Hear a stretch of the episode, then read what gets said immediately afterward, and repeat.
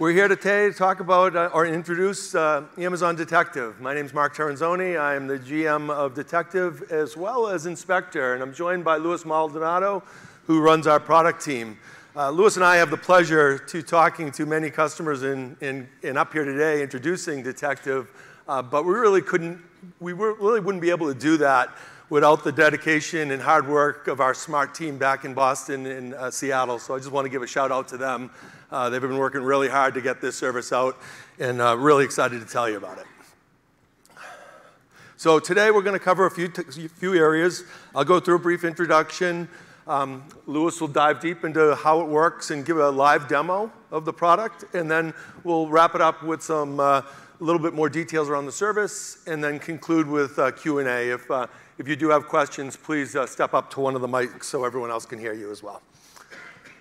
So before I get into Detective, uh, I want to talk a little bit about security services within AWS. Um, we have, uh, our charter is really to develop services for customers to fulfill their side of the shared security responsibility. We have a broad ecosystem of partners, well over 700 um, partners within the ecosystem in Marketplace, uh, but we're also chartered with building services ourselves. Um, we've coupled our solutions around um, the NIST framework, so identi identify, protect, detect, and then, you know, in some cases, when you're going from a detection to response, you have a set of requirements uh, to do an investigation. And uh, in that set of requirements, we capture a lot of log data for you. But in many cases, we don't always make it very easy to process and, and gain insights from that log information. So today I'm going, and you can see there's a lot of services in this area, but today we're really going to focus around that investigation component that is in many cases a requirement for our, our customers um, when, they're the, when they're the throes of a security issue. And there's where, and there's where our logo pops up. But before I get into the benefits of Detective, uh, Luis and I have spent the last two years talking to hundreds, if not thousands, of customers and really uh, focusing those efforts around what are your pain points and what are your problems? Because we really want to address them. We want to make it easy for you. And during the course of those conversations, four main topics always consistently came up. You know, first is, great, you guys do an awesome job. You give me all this log information, VPC flow, CloudTrail log that you know, gives all the details I need around my control plane and data plane activity. Uh, but it's a lot of noise. You know, we really need to be able to get the signal from that noise. Can you help us do that? So, you know, give us ways to process those logs in an efficient and effective manner. Secondly, um, you know, when customers need to go off and do some of this work themselves, they need to provision the logs. They need to process them. They need to store them. They need to develop analytics, write content, queries in many cases, and then present them with the set of visualizations that the analysts understand. It's a lot of work, and there's a lot of complexity associated with that. Really want to take that off the table for customers. The third uh, we hear constantly is there's a tremendous skill shortage. Uh, if you look at recent data, I think in the US alone, there are 50% of, uh, of, of jobs that are open are unfilled in the security industry. The expectation from some analysts is that that will grow to over a million jobs by 2022 that are open and unfilled. So it's really critical for our customers to utilize those precious resources that they have on high value activity.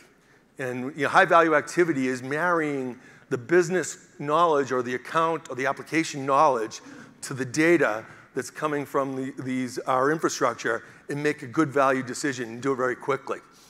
And last but not least is cost. Um, everyone wants to store logs, everyone wants to process logs, everyone wants to keep them forever. Security, you know, in many cases, is the ground truth, and it's a foundational element of any good security posture.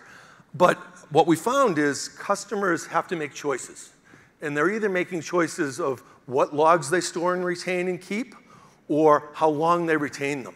You know, it's not because they, they want to make those choices, it's just they can't afford not to because it's too expensive.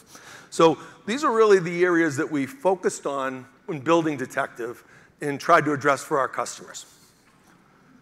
So with great pleasure, I'm introducing uh, Detective in preview today and really focused on three major areas. One is, you know, taking away the undifferentiated heavy lifting of managing your logs. So within a few clicks, we will do all the work, all the heavy lifting behind the scenes, uh, provision the logs, uh, store them, manipulate them, run analytics against them, and combine them in a way that is intuitive to the analyst. So uh, initially, we're going to focus on CloudTrail, VPC Flow, and GuardDuty findings.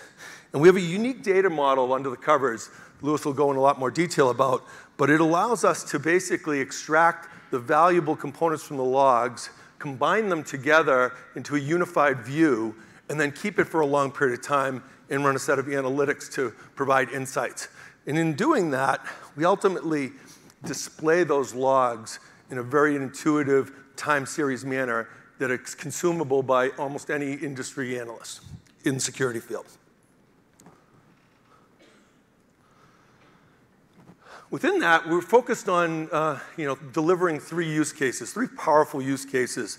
Um, in many cases, our, we've, we've heard from customers that there are very, very different levels of the security maturity curve. And we really wanted to make sure that with Detective, we could address concerns for companies that are just starting out and really don't even have a security team to the most sophisticated security operations of our largest customers. And uh, in many cases, um, you know, the use cases that I show you here, alert triage, incident investigation, and threat hunting, in, in some cases, there are teams of people within the organization that are doing each of these functions separately. In other cases, we have customers that all these functions are handled by one person or a small team of people and they commingle the requirements across those teams. Um, some cases it's, you know, tier one analysts are doing triage, tier two and three analysts are doing incident investigation, and then, you know, subject matter experts in a lot of cases are doing the proactive threat hunting.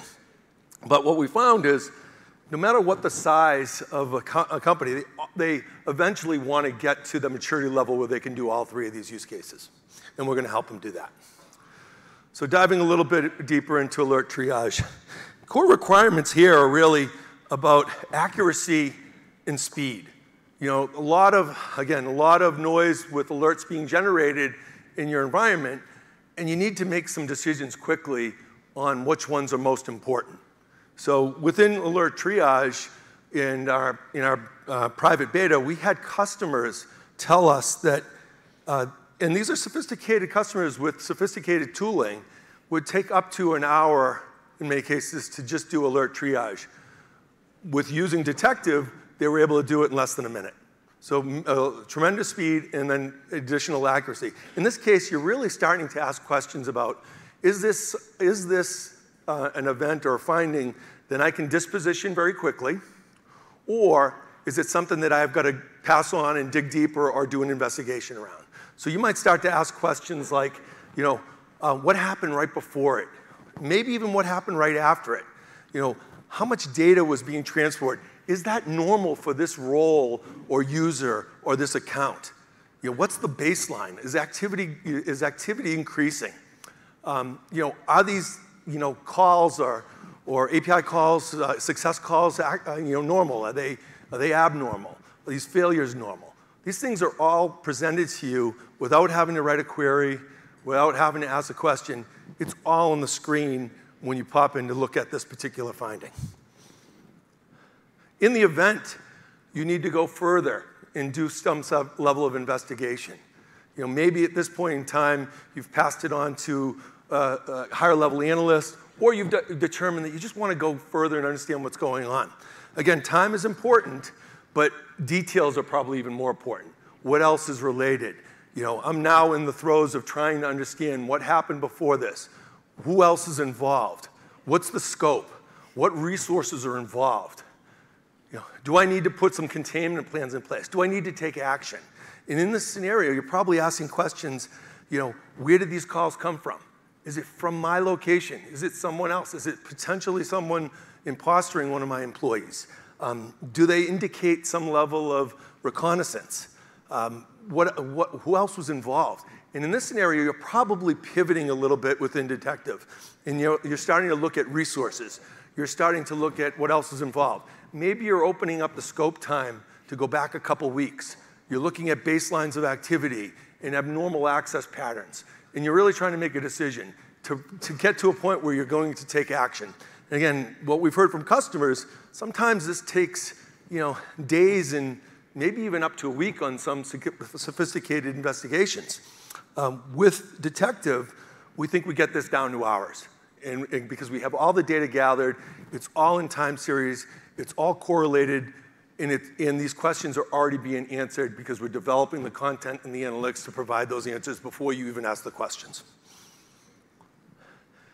And last but not least, threat hunting. You know, in many cases, um, you know, a few years ago, it was really focused on, you know, the most sophisticated organizations that had plenty of resources. What we found is, again, everyone wants to do it, and they understand that there's tremendous value in looking at things, not necessarily because you had a specific finding or an indicator, but because you have time and energy and the ability, and you have all the data to go be proactive and understand what may have happened or might, ha might happen before it ha eventually happens. In this scenario, it's really important to have a historical view of data, have it for a long period of time, not just a day, a week. You're not going to get baselines from that. But in detective, out of the box, you'll find we're going to keep this data for you for a year. And we're going to have a historical view of this for a year. But in this scenario, you may start, you, may start to ask questions about a, a piece of threat intelligence or an indicator of compromise. In many cases, when threat intelligence is generated, um, you know, it takes, there's a bit of a lag before the detection tools are able to take that threat intelligence and then apply it to the detection capabilities. So when it does become available in the detection, it may have actually been affected in your environment before that detection starts, starts to spit out findings.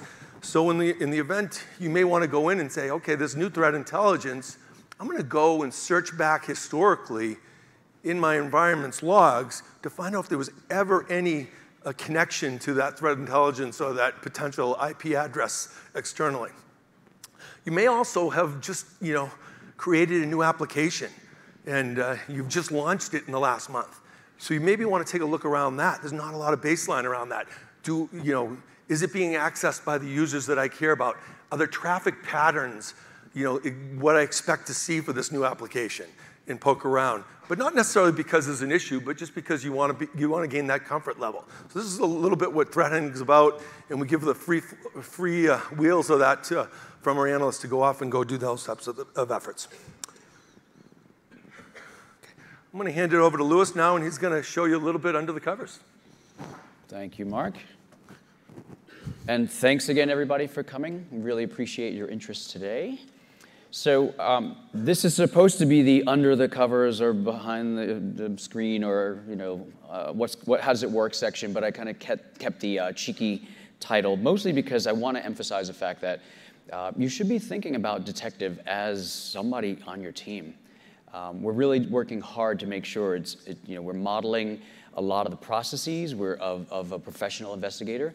Uh, so you're going to see that in a second, uh, and, and they're doing a lot of hard work for you. So it actually makes sense. Let's look inside the mind and think about how does this person work. So um, with that, I'll just go ahead and lay out uh, at a high level some of the ways that we're, we're doing what Mark said, kind of working from the you know, evidence level all the way out into how we present things. And then I'm going to go into details for each one of these. So it all starts with evidence, which in this case is uh, the telemetry, is the, the data that we're collecting um, as Mark said, we're actually doing the heavy lifting for you. So you, we're going to actually take care of the log collection for you, and that's constant. Uh, and I know a lot of you have large data sets. You have a lot of activity, so you have a lot of logs coming in. But that's something we're doing all, all you know, continuously for you. Uh, so that's where it starts. Uh, the next step is really about meshing that together and synthesizing it into a model that allows us to answer questions. Everything is about answering questions, really what, what the investigation process is about. So We've actually chosen a graph-based model that I'm going to talk, you, talk to you about and why it's unique and why it really suits this problem really well.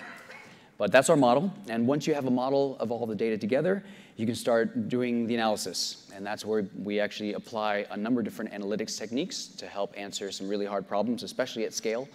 So, uh, so I'll talk about those. And then lastly, getting those answers out. Here's what I found, telling you, the analyst, here's the answer to your question, even, maybe even the questions you weren't even going to ask, making sure that those are available to you. So that's generally at a high level how this all works. So let's talk about each step.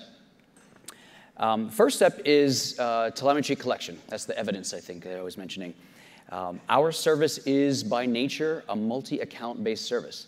So that means uh, within each region here, because it is regional, um, you'll, all accounts where you would like to collect telemetry, you can designate. Uh, so basically, you say, these are the accounts we want to monitor, and effectively, this is an account where I would like that graph of data to kind of be brought together. So it all comes together in a single place.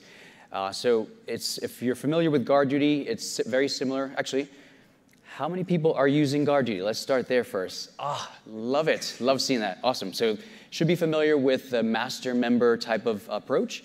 Very similar. so basically, you're identifying those member accounts, and you've got a master.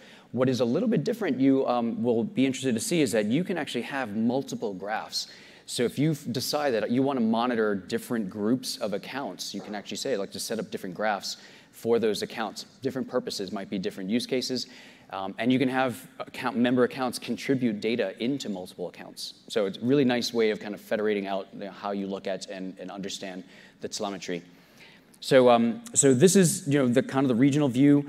Um, as Mark said, we're following, much like GuardDuty, similar telemetry collection, at least to start. So we've got VPC flow logs, uh, AWS uh, CloudTrail management events, and uh, GuardDuty events. So for the first two, for the telemetry, we're turning it all on for you. We're doing it all. You don't have to enable anything. You don't have to have uh, flow logs turned on your account. You don't have to be collecting CloudTrail. We're going to do all that for you. It's under the covers. Uh, when it comes to GuardDuty, I think you've already turned it on, so that's awesome. But um, it's not required, but wherever you are collecting GuardDuty or wherever you have it turned on, we will collect the findings for you. So you notice in this example, I have uh, two accounts here that are not using GuardDuty, or that are using GuardDuty, and one that is not. And, uh, and that's fine. It basically just means we'll be meshing those, the data together. And uh, in some cases, you may or may not see findings, but it's, you know, we, we certainly encourage everyone to put GuardDuty on every account. It makes our service better gives you more to see how those, how those uh, alerts and those findings correlate to some of the behavior we're showing. But you can also jump in even if you don't have it. Uh, so that's, that's kind of the, uh, the general approach. And what, what's basically happening is we're constantly, this data is streaming in at a constant level. And as it gets collected, we're putting it right into the security behavior graph. That's kind of the, the name that we use for our graph. So let's talk about that graph itself. Um, if anyone's familiar with graph theory, it's become very popular these days in terms of how um, you know, people talk about data and relational data specifically. The, um, the approach we're taking is a property graph, which means data is effectively collected into nodes and edges. Very simple thing to understand. Um, now, we've built this graph, the reason we call it a security graph, security behavior graph, is because it's built for security professionals. That means that the nodes in this case are the things that you care to ask questions about. They're the resources that you're looking at. They're the instances, they're the users, the roles, uh, even the findings. These are the things that analysts are going to be asking questions about. So those are, you know, we built an actual model that's built around those items. And then the uh, edges are the relationships. How do these things interact?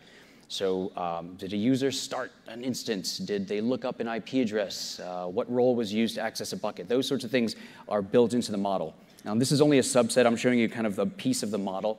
Uh, for each of the different uh, items we, su we support, there's a, different, there's, a, there's a node and effectively lots of different relationships.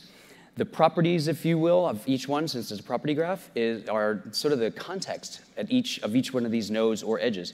So we'll tell you things like this is the name of the user, or this is who created this instance. Uh, lots of great context that you as, a, as an investigator need when you know otherwise you're going and fishing through uh, different systems to try to get understanding of what whose is this and why are they using this thing. Um, same goes for the edges. There is there are properties on the edges, things like how many times have they done this. Mark talked about baselines. Uh, you know how do we how do we see the flow of data? Those things those are actually properties of the edges. So very simple in concept. Um, but basically, uh, you know, this is, sort of the basic model. Uh, it gets big. You can imagine that this approach, um, there's a, you know, as you start flowing lots of data into it, we're constantly updating with every you know, piece of data, each record that comes in. We're either adding new nodes or we're updating uh, data and uh, statistics on each one of these items. So you can imagine when you take this approach, these things can get pretty large. Uh, so going back to, you know, you're hearing a lot about graph-based approaches and visualization. Um, it's not the same as storing and managing data this way. And is, I make that distinction because we're not just drawing a picture of a graph. We're actually storing it this way so that we can ask questions. It's not just about presenting it. So when you see visualizations, it's sometimes encouraging to say, oh, I'd like to just see this all put together. And so with that in mind, I took a little picture here just to show you an example of you know, what is a, a very small graph. Uh, this is just a you know, just representative uh, small picture. And in fact, it's probably way smaller than everyone, everyone's account in this audience. Um, but let's say this represents um, nodes uh, of, of, users and IP addresses and, and instances. Imagine looking at a picture like this, excuse me, and trying to pick out where's the flow between the instance and an IP and how much flow is there and, and do I normally see that or not? So seeing things structurally like this, uh, it's interesting and it certainly helps people dig in in certain ways. But when it comes to answering those questions quickly, when you're in the middle of an alert triage session or an investigation, you want the answers to that question. You don't want to be fishing around necessarily. So while you won't see us present the graph this way, at least in the preview, um, for those of you who do like to see graphs this way, stay tuned because we have more coming. Um, but what we did do instead is that we're presenting the graph like this. So it's a lot easier for you to see how much flow has there been between this IP and this instance because I'm going to lay that out for you and you're going to be able to see it by node and actually see the patterns of flows and we'll tell you in this, in this area of time, this is what you would expect. And if you want to open up that aperture and go wider and see what that pattern looks like, perfect. So that's why we've chosen a lot of the visualizations that I'm going to show you in a bit. Um, but they're really focused on answering your questions fast. And that's going to be a common theme you're going to hear me repeat as we go through this. So that's the, um, that's the graph. That's a little bit of under the, under the hood, inside the mind. Um, now let's talk about data science. I, I mentioned that we use a number of different analytics techniques. And I almost feel like sometimes when I, when I say data science or people hear machine learning, especially in our industry, you're going to get this skeptical eye rolls and everyone's saying, sure, sure, the you know, bad guys are found by machine learning. Uh, I'm not here to tell you that. Uh, because basically, the way we look at it, um, you know, if you hear things like that, it must be magic. We're in Vegas, so obviously that's what you're going to hear. It's Vegas. That's not what it's about. It's basically um, you should be applying machine learning and data science and all these techniques to the right types of problems. And we do have a team of data scientists that work alongside my team uh, of security practitioners to make sure that we're applying data science techniques where it's needed on the hard big data problems. And so it doesn't, it's not necessarily about finding all the evil all the time. It's about just understanding normal. It's about understanding what is something I wasn't expected, uh, things that are hard to calculate at, at high levels. So what you're seeing here, and I'm never going to do it justice, we have our, our, these are actually screenshots from some of the research papers that our team has put out on this work. And it's, it's, you're going to continue to see additional work. They're, they're really excited. Um, our team comes from uh, large physics backgrounds and other areas where they've been applying some really cool techniques to the data that we're seeing. Uh, so, and they do everything from you know, making it simple to identify the baselines that Mark was talking about, uh, see distributions across you know, port behaviors and, and traffic flow, uh, showing the time series analyses and, and, these patterns I'm describing. So this is the work they do. This is from their research. This is not what you want in front of your analyst either. Uh, that's, again, why we're taking you know, these types of panels and this type of visualization, this type of research, and we're making it available to you very simply. So that means, yes, they've created a baseline, or yes, they've done some time series analysis. We're just going to present it very simply in a bar chart or make it very clear in a, uh, in a graph that shows you here's the baseline, this is what's gone over, this is what isn't been, hasn't been expected. So that's a little bit about uh, what it's like. I think, why don't we actually see it in action? So you can get a better picture of what's going on. And I've, great, uh, don't know what that is. All right, great. So to set this up, um, basically, I've got a little scenario, um, but I want, I want you to take away a few things as you see me walk through this. Uh, first is sort of the workflow that we're trying to enable. Uh, it's all about questions, and everybody's approach to asking questions is different. So that means we don't want to be prescriptive. This is not going to be a here, you must do these things in this order. Everybody's going to try to do and look for things in different ways. So I want to make sure that we support that. So that's a key part of it. So workflows, uh, what tools you're coming into, and then also the fact that you might need to keep moving, think, moving around. Today, you're probably doing that by source. You're saying, I need to look it up here, I have to go over there to get that data, uh, I need to look up someplace else for you know, whatever piece that doesn't necessarily go away as you're looking through data, but you shouldn't have to feel that burden. So when I start pivoting through the, the, the interface here, what you're going to see is it's much easier than thinking about uh, which data source. It's just natural pivot points. So keep those things in mind as I go through this scenario. I uh, don't need that anymore, so I'm going to stand here. And um, the use case I'm going to use uh, for this, especially since it's a big GuardDuty um, group here, is finding triage. And I'm going to show you a bit about how Mark was saying. If you can you know, very quickly get to an idea of, uh, of, a finding, whether or not you care about it. And then I'm going to show you how you go a little bit deeper after, after uh, you've determined that. So I've got GuardDuty, uh, the console open here. Should be familiar to most people. And uh, for my scenario, I'm going to focus on a particular um, you know, domain. Of, in this case, I'm looking at a single account, and I'm looking for uh, this type of finding. In this case, I'm going to look for CloudTrail that, uh, logs that have been disabled. So if you know this finding, you may have seen it. Uh, it could be a legitimate use. It could be someone who needs to administrate and change some of the um, CloudTrail logging that's going on, or it could be somebody covering the tracks. And one of the key parts of alert triage is that you, know, you, you, don't always have the ability to automate every one of these findings. There are some subtleties and there's some cases where you want to ask more questions, but you want to do it quickly right? You don't want to be sitting there for an hour to understand whether you care about something. So, um, so this is where that's the scenario I'm going to set up. As most of you know, you can, you know, today you can look at some of the details of the finding itself, and that's provided by the GuardDuty console, which is great. Tells you about the affected resources, um, you know, some of the behaviors, what they found, that sort of thing. Uh, and now what you can do is, let's say you decide I want to go a little bit deeper. We've added now a new capability, and this is our, our GuardDuty integration is actually pretty deep. Uh, we've now added this capability to within GuardDuty. You'll see a new action here, which I don't know if everyone's probably not familiar with before. And uh, you can investigate straight from here into the uh, detective console. It's a very simple investigation flow. So by selecting that, I'm taken to a page that we call our profile pages. Now, everything we do for these entities that I was describing, we have a profile for them. And a profile effectively collects and visualizes all the data about the thing that you're looking at. So this is a profile page for a finding, and uh, it tells me a few things. I'm going to walk you through just to get a sense of it, and then we'll continue through uh, the scenario. Uh, we do bring some data over from the findings so that you know you don't have to keep pivoting back to the GuardDuty console to see uh, details about the finding or the resource affected. So you'll see things like here was the, the finding type, some the actual description, um, and uh, you know kind of some more details that you'll see under here. You notice up here, Mark mentioned this notion of scope time. Um, we have this uh, very time series oriented view of the graph so that that large graph, it's really interesting, but during any particular investigation, you're probably looking at a window of time. We call that the scope time. So that scope time is set by default um, and usually it follows things like the finding time. So in this case, this is the finding time, so that's where it's set to. Uh, but I can edit it if I want.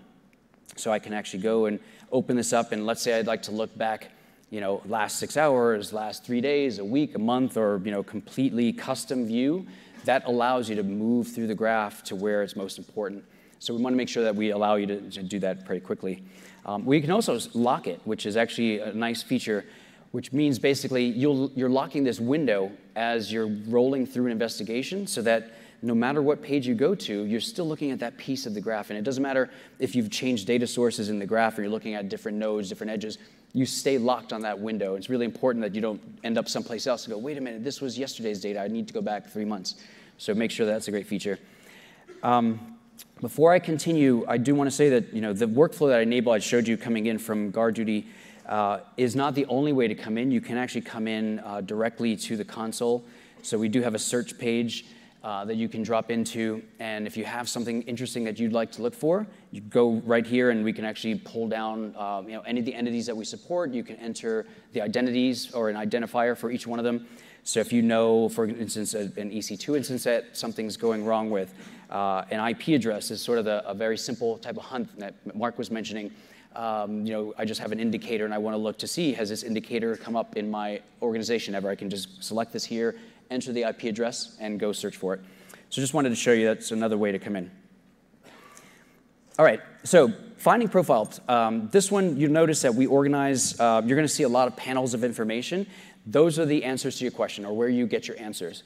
Uh, we organize them based on the type of finding or based on the type of profile many times.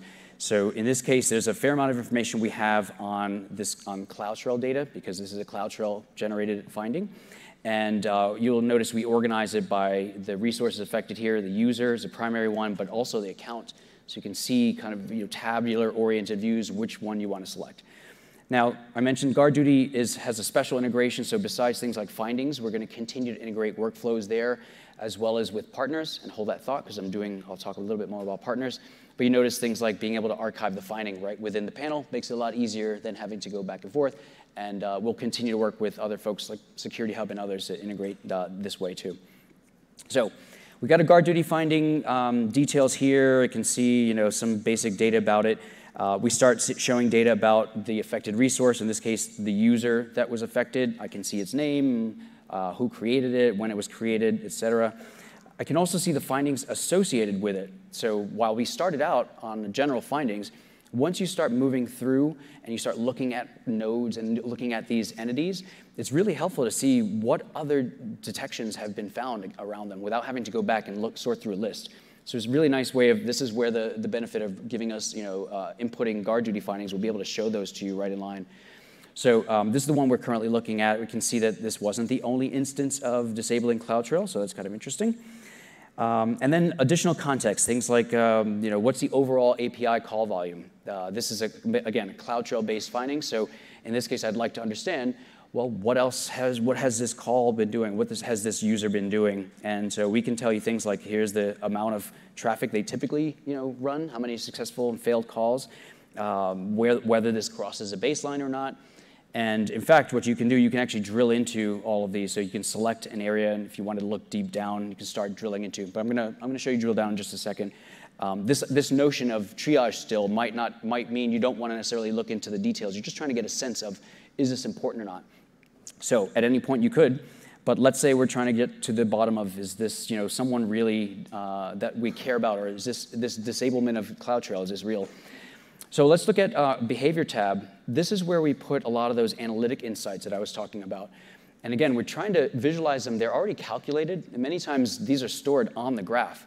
So all we have to do is just pull up the information, and now that we know you're looking at this, it's already there. So it's not like we're running calculations oftentimes and running long analyses. We actually have the answers already. So in this case, we're, we, um, we have a number of different types of analytics for each different type of finding. Uh, so I'll just kind of roll through really quickly, and you'll see everything from where we observe this or not observe this uh, call being made from in terms of geography, um, new API calls that they may not have ever seen before, and you know, especially during the last X amount of time, things that were not expected to kind of started getting used, uh, things that started increasing in volume. So imagine, you know, someone's an actor has made its way in, all of a sudden they start doing describes and looking around, might be doing reconnaissance. That's the type of thing you'd like to start flagging, seeing some increases in certain calls. Uh, and then there's others, things like you know, what ASO was used, what user agent, if you're going to go and understand infrastructure that they have. It's great you know, context for really just quickly understanding do you care. So um, just starting with, as an example, looking at the top one, uh, this is a common, it's probably one of the better, you know, faster ways of understanding when someone says, where did this come from? Uh, in this case, we're noting that um, if we've seen it before, if you've actually seen this type of call before, it would be in a blue circle. And we've not really seen this user and this call being made before. So it's actually a newly observed um, call and you notice it's coming from an Eastern European area, and in which case maybe I don't have an office there, I'm not used to seeing traffic there. This might be the case where I'm saying, yes, this is pretty obvious. And I could do the same with some of these other questions. I don't expect this account to be making these other calls. Very easy triage questions. Um, so at this point, I might decide, yes, I've got a live one and I want to go deeper. And I can either continue the analysis here, I can pass it off to someone if I structure that way. But we try to make it easy so that if you do want to go deeper, just jump right in. Mm. So let's do that. Um, the drill down behavior that I was talking about, that's available here as well. So if I see an area where I said, that's really interesting data I want to dig into, click on that area. And in the map, what we do is um, you'll see below for each of the places where you can drill down, we'll start listing out what we know about the data.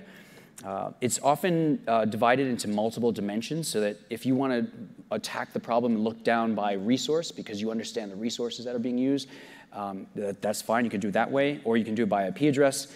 You probably remember, or maybe you saw in the previous one, we did that by IP address, by API call, lots of different ways that you want to sort of dive into the data.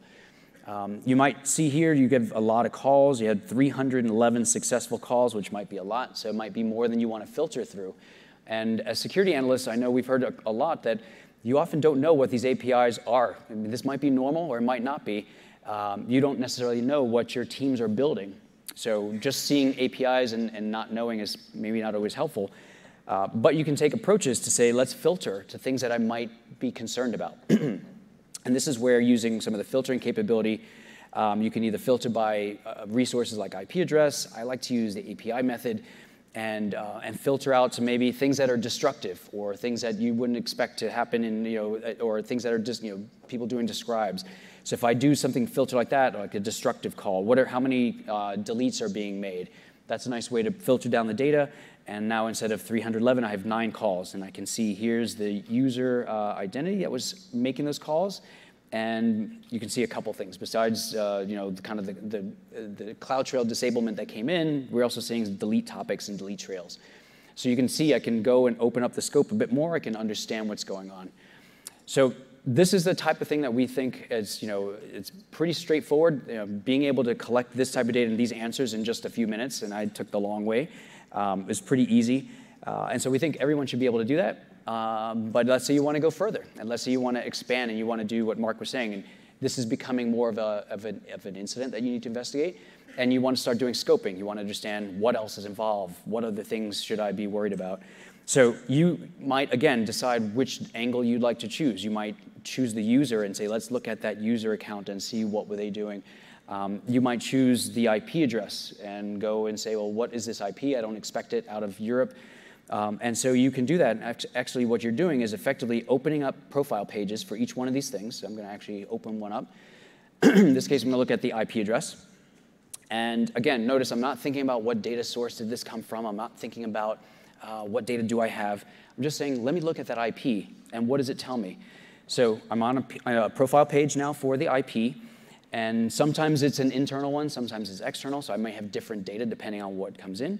And we do very similar things. We'll tell you what we know about it, when we last observed it, where is it, you know, where is it coming from, how many user agents is it using, you know, number of uh, users or roles it's been interacting with, lots of great context to understand. Uh, also, like the user case, I'm showing you findings that might be related. In this case, it is the CloudTrail one, so we know that that. And again, successful you know, behavior, how many calls did it made. Um, so that's the sort of thing you would see. And, and, notice in this case, we also have new behaviors as well, as well as uh, another tab that's really helpful for uh, scoping. In this case, it's the interactions. So this, think of it as the, these are the, the um, edges on the node between this IP and my internal resources.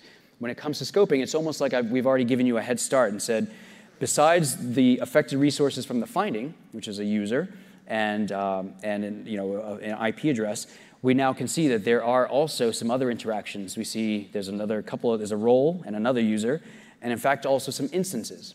And you noticed before we were talking about CloudTrail, now all of a sudden I'm, i now see there's, there's instances and I can see that there's probably some other interactions going on. So um, this is a great place where I might go deep. I might take a look at each one of these um, I'm going just look at one just to show you a bit about uh, an instance profile. Instance profiles, when we look at instances, this, they have, they're mostly focused around um, flow data. So you can see a lot of IP flow and traffic flow for them. So that's why you'll see different types of content here. This case will show you the overall flow into that instance. Again, doing things like here's the baselines. Um, you know, you can look for spikes. Here's my window of activity as you it's seen before. Um, I'll show you things like additional findings that are going on, connections over time, lots of great data that uh, describe the flow. Um, just looking at the, as we flash through the, the findings here, that's pretty interesting. Sometimes you'll notice that findings will help you pivot and expand out your, uh, your scoping efforts. So in addition to seeing this is an instance and why is it communicating with this unexpected place, I see that there's a couple of findings here. Maybe I don't care so much about uh, a port being probed, but I do care about a brute force attack. And so you notice how I can say, well, well what does that look like? And I can pivot over to that particular um, finding page. Uh, and I, I, do this mostly because I, want, I, wanted to show you also another finding page that's, that's flow-based because it's very natural. I went from CloudTrail on one particular area about a user, all of a sudden now we're down into an instance and I can talk about flow here and what's going on between it and, uh, and a remote IP. So we even tell you, here's the infrastructure, you can, you know, here's the local IP addresses, the remote IP address, locations, data that, you know, that we can kind of annotate and, and tell you about. Um, even if you want to go deeper, if you want to look at VPC flow itself, we'll tell you things like the volume to and from that remote host. Um, you can actually uh, see if you wanted to go look at ports. So if you want to look at the common port activity, we'll show that. You notice in some cases, it, you know, this was an SSH brute force, brute force attack, so it's probably not surprising that's the one blip you'll see. Um, you also will sometimes not see other traffic and say, well, where's the rest of traffic? I know it's there. We're using a linear scale in this particular visualization, but it's easy for you to go and say, well, I'd like to look at that as a log scale. And sometimes the visualizations will, you know, you'll mask, you know, a large spike will mask the others, so we want to make sure you can actually see that. You notice that there's some of my other expected traffic. Uh, some of it does go over the baseline, you'll see it in orange there. Um, but it really allows me to kind of see the traffic that I might care about. Again, drill into it. I can select one of these and take a look at the SSH behavior during that time that we've baselined for you as well. Uh, so you can see how it's getting deep. Um, so I, I, don't want to keep going because I'm having too much fun. Um, but hopefully you get a picture of that flow. So basically, I think it was this tab here uh, where we started. Um, you know, simple GuardDuty, uh, alert triage sense, you know, pivoting over, answering a few questions, and before you know it, I'm able to look through and start understanding what else is related. And that, you know, this resource interaction and this ability for us to help you generate your scoping tasks, if you will, is really important. Okay. So I'm to I'm gonna, um, switch back and talk a bit about more about this workflow and some of the things that we have in mind for this. If I succeed here.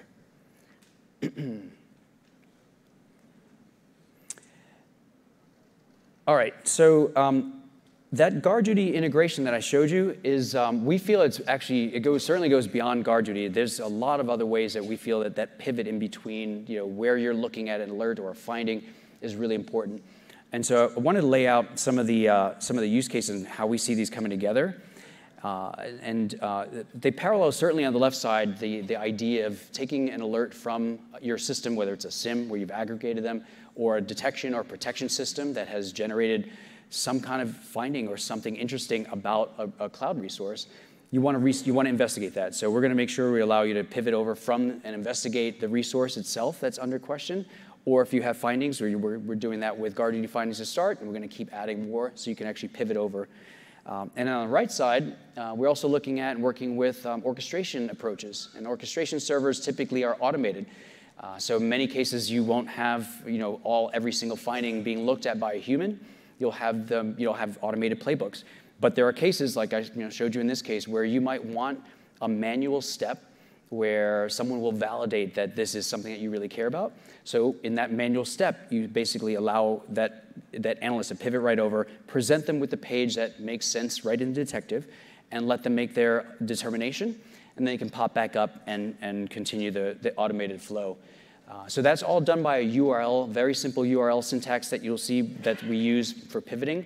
You can check, you, you're actually welcome to use those URLs. We actually pass them back and forth within our team as well uh, they have query parameters that let you say this is where um, I'd like, this is the times where I'd like this frozen, this is the resource, very simple way to construct. And um, you can send them over chat, send them to other you know, systems that you might have, uh, share them with you know, reports wherever you might need. So it's really, we're trying to make sure that we integrate with, uh, with the sort of ecosystem of tools that you're already using. And actually on that note, um, we've, we've uh, been working with a number of partners already right out of the gate that have also seen this value. Uh, so we're real excited to uh, describe our, talk about our, our launch partners here. They've all, you're seeing on the left side uh, our technology partnerships. These are industry leaders, as you all know. You'll recognize the names that, would, that are really excited to integrate that same flow that I showed you with GuardDuty with their systems. So that idea of here's uh, you know, a system that's a SIEM or a protective system, a data, you know, something looking at the endpoints and you want to investigate that, these partners are already integrating these flows. In fact, I think you see them, hopefully you can go take a visit. Uh, they are demonstrating some of these integrations. Uh, we also have partners on, this, on the services side we know that sometimes this work, maybe you don't have a large team, and what I've showed you maybe is a little beyond some of your, the time that you have. So we do have teams that are, really, that are ready and able to start helping you both set up and work with Detective. Uh, they can uh, help you with best practices and how to use it, uh, integrate with it, and then if you even want them to run them, we actually have some of the teams that are setting up to actually run using Detective themselves. So you might not even have to see it; they'll have it back in the house and use it as a tool of their own. So real excited to have um, you know, this integration being recognized by a lot of our partners. So with that, I'm going to hand it back to Mark, who can uh, basically walk you through a few more service details, and then we'll take some questions. Great. Thanks, Luis. So uh, getting started, it's really pretty simple. Um, we have a, a notion of a, a, master account and then a number of member accounts. Um, once you set up your master account, you can add accounts to it. You can remove accounts. Pretty simple. If you have a lot of accounts, we give you the capability of uploading a CSV. Um, you know, very similar model to GuardDuty and Security Hub and other services within, uh, within the portfolio. Pretty simple. You'll probably see us uh, do a lot more with orgs uh, in the future coming down, but pretty simple process today. Um, we are in preview now, so there's no cost, obviously. So uh, our people that and we'll be rolling more and more customers in, uh, into preview through the next couple months with a, a planned GA uh, really as soon as possible, but uh, certainly coming in the, you know, early next year for sure. Once we do, uh, you know, release the product in GA, we're going to also offer a 30-day free trial. 30-day free trial allows customers to use the product, get a feel for it, and really estimate what their cost and usage models will be. Determine what, what accounts make sense, which ones don't make sense. Um, but 30 days goes by quick. So in order to make that an effective and useful amount of time for you, we're going to actually preload with two weeks worth of data. So you actually will start day one with some information in the system that allows you to hit the ground running, really, and start to kick the tires with the product. Pricing. So we are announcing pricing today. Uh, we take all of the log sources, and of course we'll add more log sources over time, and we convert, convert it to gigabytes.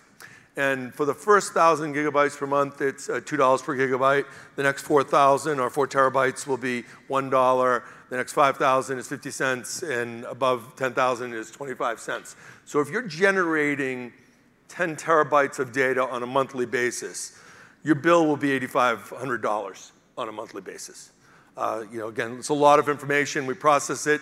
Again, no provisioning of the logs. Uh, you, you don't really have to do any of the analytics. You saw from Luis's demo that we're providing all that content. We'll continue to add to that. We'll continue to generate more analytics. But again, all done for you um, at one flat rate price. And of course, uh, keeping it for a year. Um, and that, that's built into the cost model. We'll keep that graph for a year for you and you know, kind of just roll the data out after, after we get through the year. And then uh, last but not least, um, where are we? So uh, at preview, we're in five regions, uh, Northern Virginia, Ohio, uh, Oregon, Tokyo, and uh, Ireland. Uh, we will be ramping up more regions throughout preview, and at GA, we'll, we'll be supported in all commercial regions and available in all commercial regions. And um, what, you know, how can you learn more? We've got a lot of information up on the website including a form to fill out to join the preview. Would love to have you all join the preview, so uh, please don't hesitate. Get on there.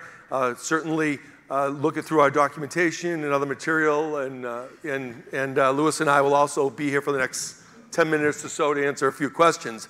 But here's where I turn over the power to you. So we, have held you captive for the last hour or so, and you've listened to us. So you get to determine if you get to do that again. So we really, really would like the feedback. So uh, if you like the session, say positive things. If you, if you didn't say negative things, we only get better by your feedback. But now we'll, um, we'll open it up for a few questions. If you have any, please step up to the mic. so everyone can hear them, and we'll try to answer them best we can. Thank you.